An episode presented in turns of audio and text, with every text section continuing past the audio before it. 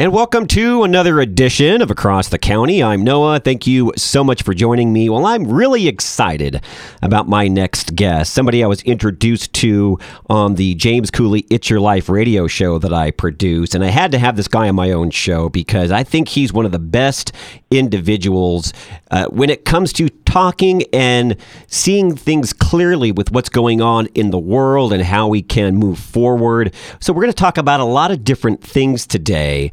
But my guest is Chief Godbee Jr., and I've wanted for some time to do a show that talked about a message that one is very pro cop. I'm very pro law enforcement. And two, talks about what's really going on in America, also here in Southern California, of course, with the push to defund the police, which in my mind, the police departments, let's face it, are part of the backbone in defending America, in keeping this country safe, just like the military.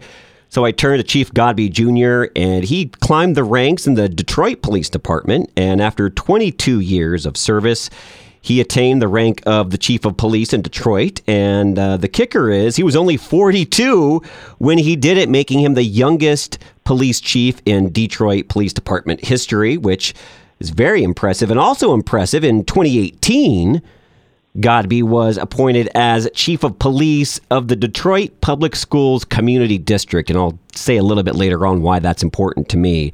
And then, since about the year 2000, he began serving in ministry to serve as a chief of staff at Triumph Church. And that's very, very important. We're going to get into that as well a little bit later on. It's a family man, a father, a grandfather, and 53 years young Chief Godbee Jr. Welcome to the show, my friend. Noah, I am just delighted. I've been looking forward to this day with tiptoe anticipation. Excellent, excellent. Well, we were talking a little bit off the air. We both needed that long holiday weekend, so I'm glad you're relaxed and we're ready to go. Absolutely, and thank you for having me. Uh, it's an honor. Well, it's uh, my pleasure. Well, we spoke on the It's Your Life radio program with James Cooley. We both loved James tremendously, and I was introduced yes, to introduced to you, and you spoke from the heart. You spoke with clarity. You spoke with a guided moral compass. Things that I think are tremendously important in today's day and age. And I was seriously impressed with how you looked at and had solutions for life, the, the life that we're all currently living. Tell us why those things are important to you. Well, they're very important to me. Uh, I've uh, I grew up on the Detroit Police Department. I joined when I was 19 years old, and the lens by which I see things is framed from a couple of different aspects. Uh, first, I love my chosen profession. I was blessed uh, to rise to become uh, a major city chief of police uh, which is an honor and an experience that, uh, you know, bar none, uh, is a pinnacle of my policing career. But also, I'm an African American male uh, in uh, United States of America. I love my country. Uh, however, I am disappointed in some of our people and how we handle conflict, how we handle uh, racial animus, and how we interact with um, communities of color from a policing standpoint and marginalized communities. And I, it is my desire uh, to have, you know, just very honest, forthright, but conversations that are much more nuanced than just simply the melanin in somebody's skin or the lack thereof. Uh, I think the issues go much deeper. I think ostensibly, when given a forum to do so, uh, reasonable people can agree on better ways to interact on both sides of the fence. Uh, that's the policing side and that's the community side. And also, you know, Noah, I feel a profound obligation at this point in my life uh, to tie that into uh, an aspect of ministry. Uh, I'm an unashamed Christ follower. I've been in ministry uh, since the year 2000, and uh, full time ministry is now my life. Uh, and there was a time where I thought that I was either one or the other. Uh, but through circumstances, some good, some bad, uh, God had to show me that uh, they are inextricable. Uh, and I have an opportunity, a very unique opportunity to give people insight into a career that, um, you know, uh, uh, you know, at any given time, you have 800,000 to a million people occupying positions out of 350 million people in this country with a responsibility for law, order, uh, justice, uh, and ethical policing. Uh, so, uh, Noah, we had the conversation, you and I, we had, uh, I mean, just very intriguing uh, conversations back and forth.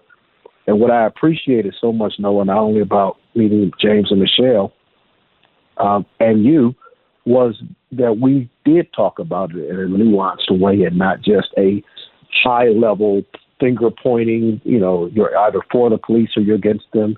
You're either a community person or you're against them.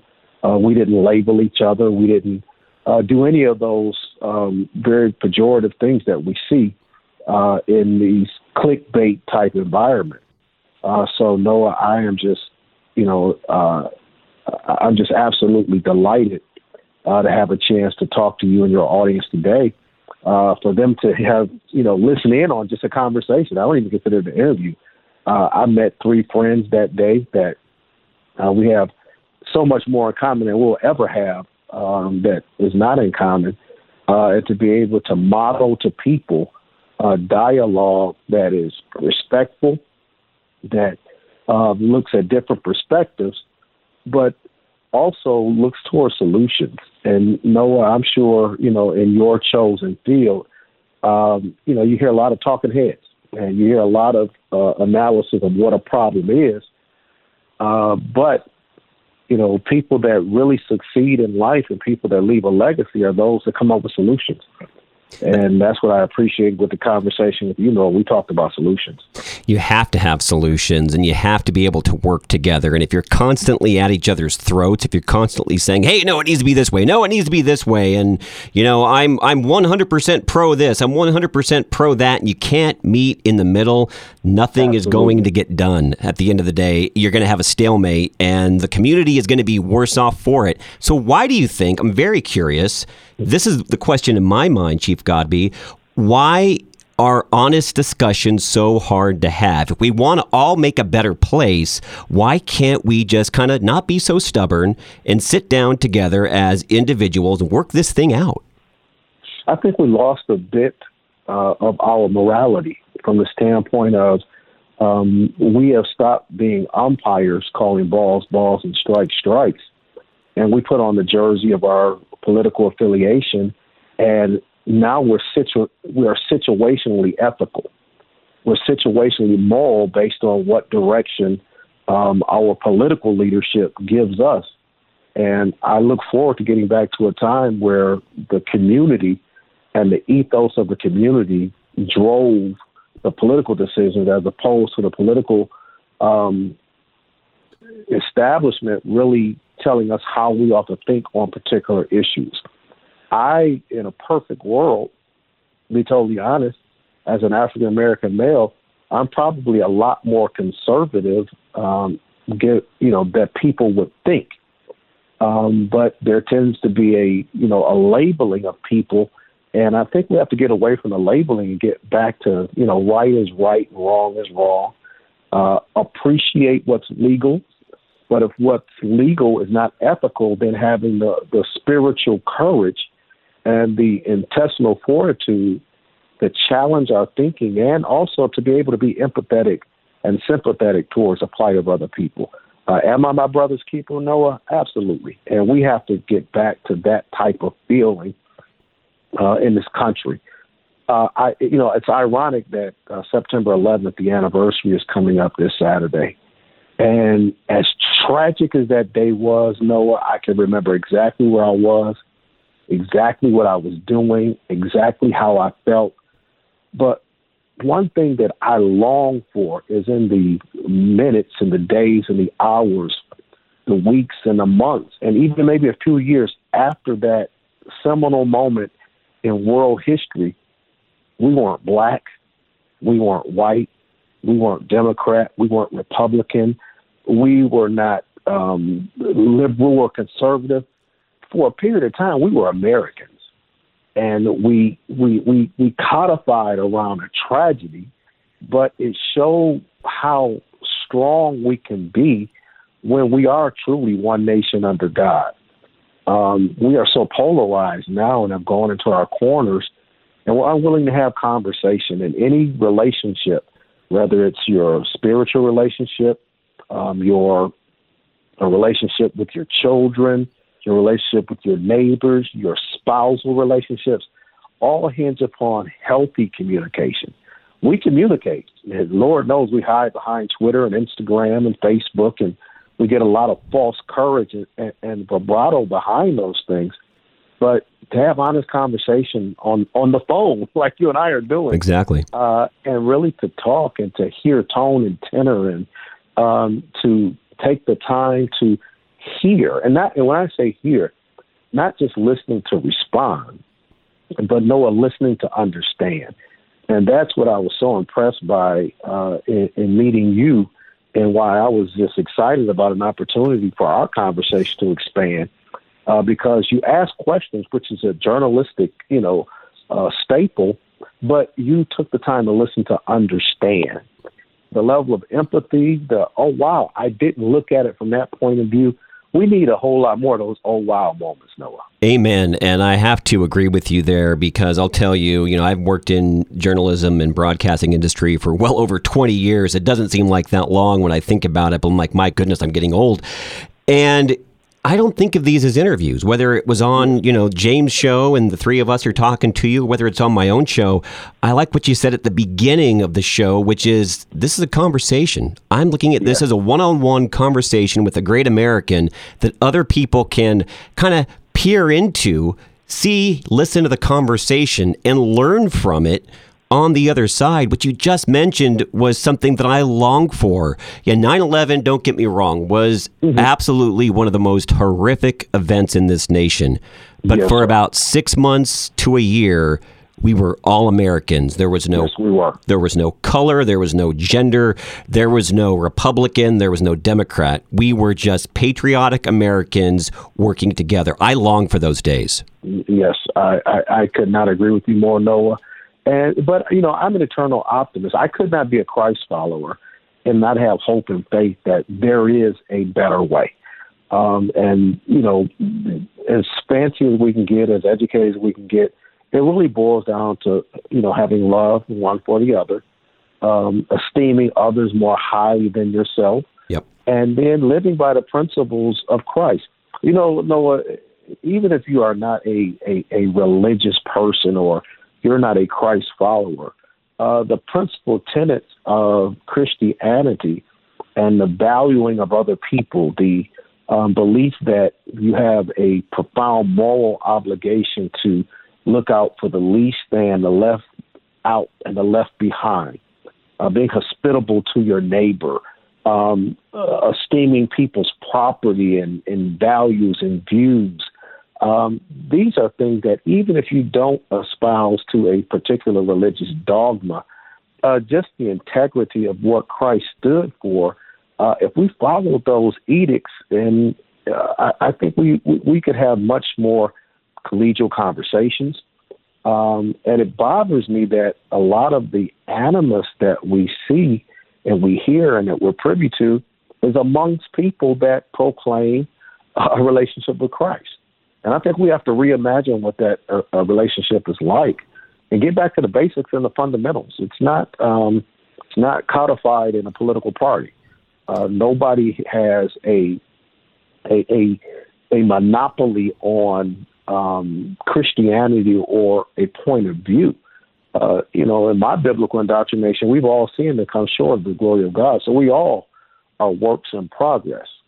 And I think the more introspective we become towards those things, and again, when I said earlier that I used to try to parse between my quote unquote secular career and my um, my my pastoral duties, and you know, my late grandmother used to say something, Noah, that uh, is very trite but true. It's a Southern uh, colloquialism, but she would always say, "Anything with two heads is a monster." and when you try to live two different existences and you don't take your ethics and your morality and that which is good and overlay that with your vocation, uh, then what are we really here for? It's you true. know, um, so uh, I, you know, I, I, you know, I don't want to wax too poetic, but um, I, I really, uh, I, I'm really optimistic. Uh, I think we may be at a low point in race relations we may be at a low point in just common courtesy and um, decorum and how we treat each other in our in our politics. Uh, but I, I do see it as a rallying cry as well uh, for people of good moral character and and just belief in the right things. You and I can be in different political parties, and I don't know if we are or not. I haven't, you know, expressed what my party is, but we can agree that murder is wrong. We can agree right. that um, discrimination is wrong. We can agree, agree on some very basic tenets of what's a good ethical and a moral society. We may disagree disagree on the methodologies to get to that pristine society, but we're marching towards the same goal. That's right. And you know, it doesn't matter what my political party is. At the end of the day, if I see you as a man of value, if I see you as a man of strong moral character, you can be part of any political party, and I'm going to value that relationship and the conversation. Absolutely. And, you know, Noah, I, if we could get to that mentality, even in our voting, as opposed to, you know, I, I understand some of the arguments against eliminating straight party ticket voting, but for me, I've never been a straight party ticket voter. I haven't either. And you know, and I can look at a ballot after the fact, and I may have very well voted straight party, one way or the other. But I will never a wholesale endorse nor will I wholesale discount someone because of their political party affiliation. Yeah. I vote for I, I vote for principle at the end of the day, Chief. For principle and good people, mm. uh, because if you, I, you know, no, I would rather a good person that's ethical, that has a line in the sand that they won't go beyond, that is guided by a a a, a, a religious, ethical moray, than someone that aligns with me as a political party and they have the ethics of you know a garbage can. Yeah. I, I you know I, I just you know we just really have to get back to finding good people and then allow good people to make some movements within their lane uh, to help us put together a better society. And speaking of finding good people, it takes really good people to make outstanding police officers. One of the reasons why I'm having Chief Godbee on across the county is because he was just that for 25 years uh, with just an amazing career becoming the chief of police the youngest chief of police in detroit so can you describe the realities of the life of a police officer? I know that maybe sounds a little bit generic, but in my mind, I get the sense that there's much that goes on in the daily walk of a policeman that the general public is not truly aware of. No, that's an excellent question. And I'll start off from this foundational piece, and it'll be a bit of a story to kind of give context to exactly what you're talking about. Uh, I joined the Detroit Police Department, uh, was hired uh, and appointed May 18th of 1987. Uh, after going through a battery of tests and screening and background checks and physical fitness uh, assessments, uh, I was selected for the police academy. And one of those battery of tests was a psych, psychological exam, one written, and then an interview with a, a, cl- a clinical psychologist. Passed it, joined the police department, and 20 Two years later, I was chief of police, retired after 25 years, and that was the only psychological exam I had had in my entire uh, police career. So I say that to say that what a lot of people don't realize about police work, and it's not germane to the Detroit Police Department, in New York City, as a community of law enforcement officers, we see, unfortunately, the worst of human behavior. Mm. We're called out to the most tragic of situations that humans can encounter. And we do this with an expectation that we're trained, uh, and as a part of our training, that's just a part of the job. And we have been indoctrinated to make uh, what is really not normal for the brain to take in consistently. Uh, we've made that normal to an extent. But what people they see it as a manifestation of untreated trauma and police officers across the country. Um, we have high levels of alcoholism. We have very high levels of domestic violence. We have high levels of substance abuse. And think about that, Noah. From what an officer risks on the street daily to get drugs off the street, yet be subject to an addiction. Mm. Um, we have high rates of divorce. Um, you see a lot of, unfortunately, uh, extramarital affairs uh, among police officers. And it all goes back to a concept called trauma bonding.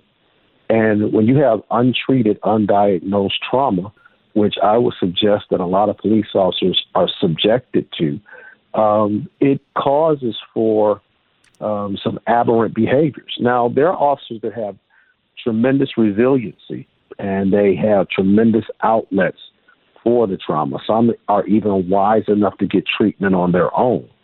But that's more of the exception and not the rule, unfortunately. And you see those manifestations in a, a, a, a plethora of different ways. Some are disciplinary. Some officers that started off pristine um, have very poor attendance.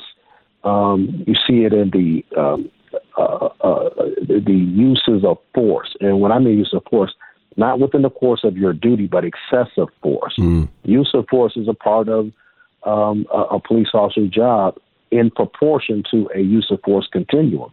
But in a lot of instances, the overreactions and the um, excessive responses uh, are probably tied to a, a, trauma issue that's unresolved in that officer. And that's why I'm hesitant uh, to, especially when you talk about an individual officer, to jump directly to a racial motive or racialized motive. Does it happen? Absolutely. Is it uh, abhorrent? It certainly is. Should it not happen? It absolutely should not. But when you add, you know, the, the, the level of trauma an officer may experience or things that an officer may have been exposed to, losing a partner in the line of duty, a partner being seriously um, maimed or injured, or the officer surviving a very serious injury and coming back to duty. All of these things, part and parcel, play into the psyche of a police officer, and and then when you add to that the stigma of mental health help, mm. um, it's it, it, it's a very difficult lift for law enforcement as an industry uh, to self correct in some of the ways that people are trying to get to with laws only. Excellent points, and mainly because I think our police officers in our nation, a lot of people view them as heroes. And so when something goes awry, whether it's something that looks like it's racially motivated or it's something that looks like any other third thing, there's obviously that initial reaction that, well, what the police officer did was wrong. Okay, maybe Yes, it was. But let's let's look at the why. Let's look at the yes. why first before you pass total judgment on what actually went down. Absolutely. Now, Noah, I have to say this, and some people get nervous about the term institutional racism or systemic racism, but I would invite people just to consider looking at systems. Because what we tend to do is when an officer goes out of bounds and does something that is completely aberrant and Derek Chauvin is probably the most vivid example that really shook the country to the core. Yeah. When you try to remedy um, such deep social issues based off of the conviction of one person with an expectation that that's going to solve issues that are much deeper than that, um, I, I think we do a disservice by not examining systemically how things disproportionately may impact one race of people, one gender of people, um, a socioeconomic class of people, because then you start to look at holistic um, remedies as opposed to everything being a punitive remedy. That makes such was, such great sense, and I, and I, thought I was perhaps the only American maybe thinking that. I was like, mm-hmm. how can you make so much emphasis was made on that trial, and no matter yes. what the outcome was, it was like, okay, things are either go- going to improve and be better, or we're going down a deep dark path which we can never recover from. And I'm like, right. guys, this is one trial some yes. changes need to be made and other cases need to be examined for better or for worse if we're actually Absolutely. going to move forward in this nation. You know, so if we don't examine systems and processes and, and things that lead to these um, very explosive interactions, um, and, and I'll give you an example, Noah, that is very crystallized, very simple, and when it happened to me, uh, it really gave me a different perspective. Um, in 2009, I was not with the Detroit Police Department. I separated for a short time. Uh, I retired. And uh, while I was away, I started my own um, private security business. Um, my client happened to be uh, Allen Iverson, Hall of Fame basketball player, uh, who's probably most well known for playing for the Philadelphia 76ers, uh, the Denver Nuggets, and he was traded to the Detroit Pistons. So he happened to be my first client. When he uh, he made the All Star team uh, in Arizona, I was with him the weekend he was there, and I rented a vehicle. And I was traveling um, uh, uh, through the Phoenix um, area, uh, I was ticketed uh, because of a speed camera. And that speed camera, and I didn't realize this until I was home for weeks and got uh, something in the mail from the rental car company explaining that they were going to add this extra charge to my vehicle. So I say that to say it gave me, it, it, I had an epiphany. The hmm. most dangerous interaction that a police officer is believed to have um, is a traffic stop. Hmm. And then you add to boot, if you add any issues of race or any other type of um, uh, element to the mix, heightens the danger even that much more, not only for the officer, but potentially for the citizen. Oh, sure, for both, yeah. So in this instance, that camera, it did an objective job. I was doing 75 in a 65. It captured my license plate. It cited me for the transgression. A police officer's life was not jeopardized, nor was mine. And the true intent of traffic enforcement is to correct the behavior of the driver. So I learned a valuable lesson that a lot of the things that we subject our citizens to, as well as our police officers, in any other industry, Noah, if we were in the auto industry and uh, uh, our workers were dying on the line because of a manufacturing issue, if we were in the airline industry and uh, we had continual plane crashes because of and you can go through a litany of different examples, we would make adjustments to our processes to make sure that we lessen the opportunity for those things to happen. Yeah. So there are ways to enforce the law impartially to get a desired result that takes some of that animus away and it takes the police officer out of the position of even being accused of being racist. Or it takes the citizen out of the position of they made a furtive gesture and therefore I fear for my life. Is that applicable all the time? Absolutely not. There's certain things that you need a police officer to make a stop for. A person is drunk driving and weaving in and out of traffic, there are certain things you cannot get uh, get around. But by the same token, if you just use a, a, a engineering mindset, you can re-engineer things to where you can lessen the likelihood of certain things that could be dangerous. So I think that's where we're missing an opportunity in law enforcement to take some of the um, social implications out and look at it sheerly from a safety standpoint. How do we make it safer for the driver? How do we make it safer for the officer? Yet we still have the same goal and we can accomplish the same things without the interjection of some of the, um, the subjective things uh, that really cause distrust between police communities and police. It should be at the end of the day what it is all about. What I always thought policing was about. It's about to be there for protecting and serving, to protect and serve. Absolutely. And I think police officers, to an individual, for the most part, we all join with a very, very noble intention. And police officers find themselves individually uh, somewhat pawns in a political, you know, debate that they're just there to do a job and to keep people safe. And sometimes you can be disillusioned by that when you become the political football of a particular party, you know, pro or against. And every decision you make is assessed through a political lens as opposed to are you doing your job as a police officer to protect and to serve? And are you doing it in an ethical and a moral way that's respectful, respected, that respects the community that you're serving? Uh, if we can lower the temperature, utilize technology to take subjectivity out as much as we can, and then we can start to narrow our, our, our the focus of our work to those very serious areas that would risk life. Um, I think we could really have a much different conversation and have a, a, a safer interaction and a different level of respect between communities and police, and particularly communities of color and disenfranchised communities, because people like to narrow it to race, and disproportionately black people uh, have more contact with the police. But if you look at socioeconomic status, uh, that same uh, scenario is true for less affluent white people as well. And when you look at the total picture, Noah, in aggregate, there are more persons that are white that are killed by police than blacks. Hmm. Disproportionately, there are more blacks that are killed, uh, and that's a that's a conversation that definitely has to be had. But this is a this is a problem that goes and it crosses uh, race.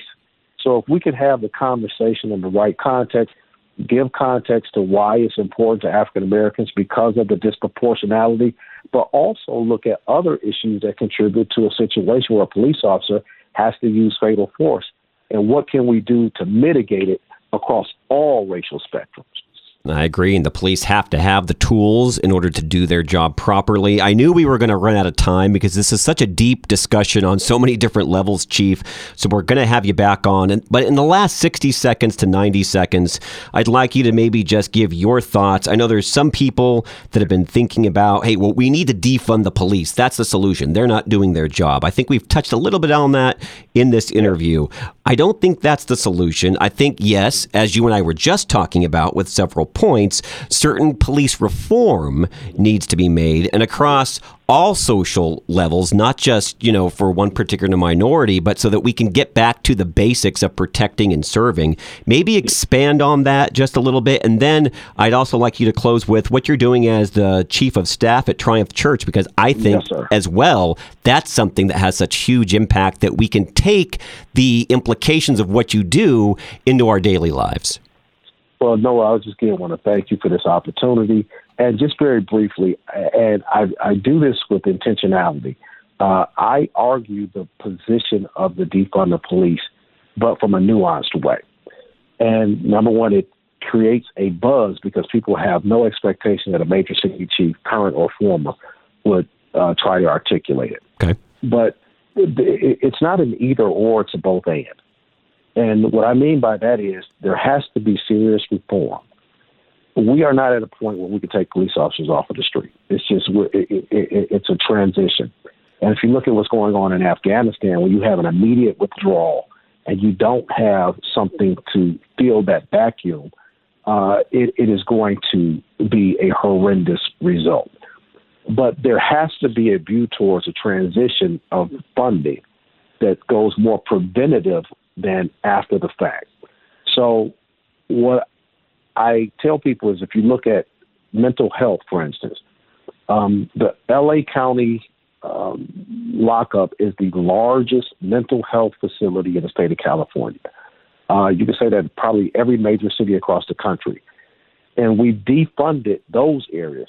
So it's really a reallocation of resources to be preventative because a lot of the things that police get called out to do have oh. absolutely nothing to do with what a police officer is trained to do. So I use the analogy if a hammer is the only tool you have in your tool belt, every problem becomes a nail. And police have become that proverbial hammer, and we're not designed to be Swiss Army knives. We have very precise skill sets that deal with major violent crime, and that's where our focus should be, and keeping order as well. So that so it's a much more nuanced conversation, and terms get hijacked on both sides of the political spectrum. But so that's that's my conversation start. That's how I have the conversation. So when I talk of defunding, I talk about a reallocation of resources, but from a strategic standpoint that looks at a phase in after reinstituting things, you know, what prevent the police being called in the first place. And that's the optimal thing having a society where you don't need to call 911 to respond to a shooting, to respond to a domestic violence situation, to respond to a violent mental um, health issue.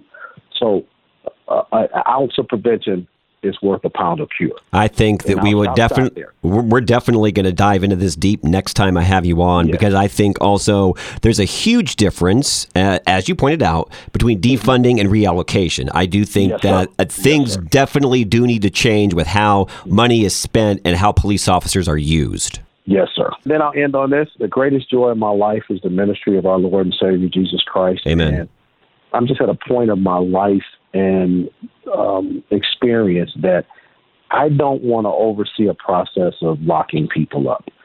It's necessary. It's a part of what we have to have in a civil society. But I'm at a point now where I want to do everything I can to rescue souls um, and to have an impact on community. And Triumph Church has given me the opportunity to do that. My pastor, Solomon W. Kinloch Jr., uh, is one of the most dynamic uh, young pastors in the country. Uh, we service a community of 35,000 members, um, and it is just a joy uh, to be a part of a ministry that gives back so much to the community through feeding programs, uh, housing, cars, uh, any social issue that affects the community. Uh, our church is right on the front lines with our sleeves rolled up, ready to serve our community. So uh, that's where I'm at in life, and uh, so I, I'm at a, a- rescue mode, whether spiritually um, or uh, physically. Uh, that's where I'm at in life now. I absolutely love it, and we'll get more into that next time as well. What, what's your favorite thing that you do? I, and we'll close on this. As chief of staff of, of the church, wh- what's something that just brings you joy in that position? I would say uh, the community giveaways, and when we do, um, when we uh, go through benevolent requests, and we're able to help a family keep a home or um, get groceries or get their utilities cut back on, uh, to bless someone with a vehicle to get back and forth to work. Um, I, you know, for me, I've been in ministry a long time, and as a young minister, you love to orate and be an orator. Noah, if I never preach a sermon again, the sermon I live is the most important thing. And if we can help people, uh, that's the most rewarding thing. Is just to see a person uh, have God manifest Himself in their life uh, through the church. Um, I think that's what church is all about. It's about legacy. Yes, sir. Well, Chief, it's been a pleasure having you on across the county. We are getting you back on because I didn't even get to half of what I wanted to talk to you about. So thank you for the time, man. I greatly appreciate it. I appreciate you. I love you, my brother, and uh, keep you lifted in prayer. You do the same for me, and I look forward to part two.